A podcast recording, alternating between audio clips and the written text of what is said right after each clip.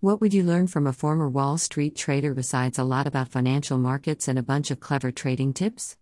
Perhaps you'd be shocked to find that studying the actions of stock market traders will help you understand how your hormones affect your daily life and how to better manage stress. What comes to mind when you consider the relationship between your brain and your body?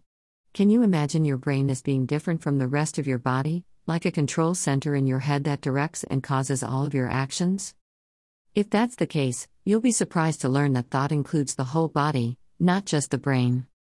Hormones generated in various parts of the body, for example, influence our thoughts and acts.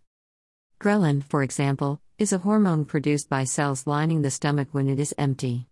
The brain registers hunger when the hormone is released, causing you to raid the refrigerator for something to eat. You, on the other hand, are not a slave to ghrelin. You can effectively disregard ghrelin signals if you have good reasons for not eating, such as a religious fast, hunger strike, or diet.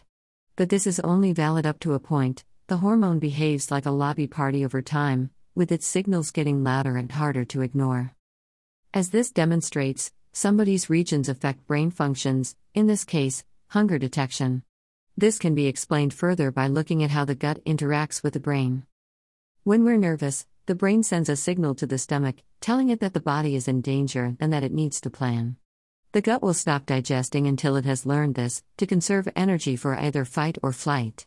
In other words, both the body and the brain process stress. It also works the other way around. Our thought may be influenced by an excessively sensitive stomach. Crohn's disease patients, who have inflammatory bowel disease, are more susceptible to emotional stimuli.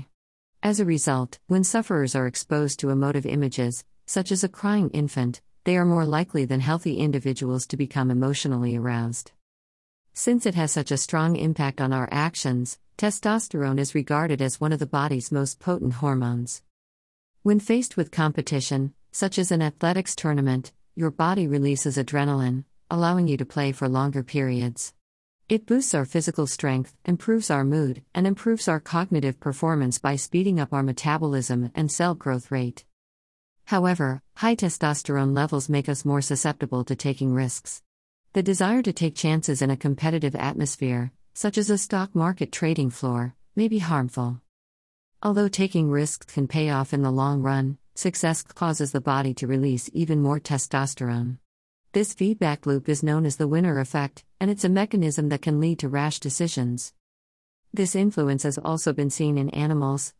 The winning male's testosterone levels rise after a fight, increasing his testosterone levels for the next fight, while the loser's testosterone levels decline, causing him to avoid potential battles.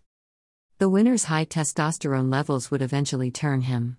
The French have a term for this period of transformation the hour between dog and wolf, the time when the light is so dim that we can't tell whether we're safe or not.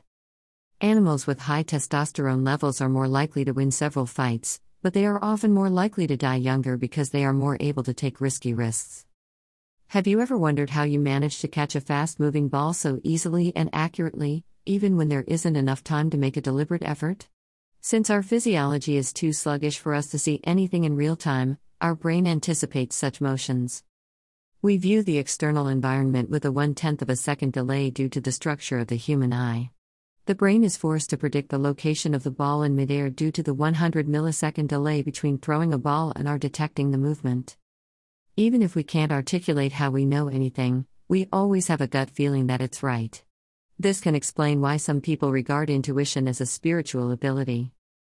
In one study, psychologists questioned a group of men regarding life changing events such as divorce or the death of a near relative, as well as more optimistic events such as weddings and childbirth.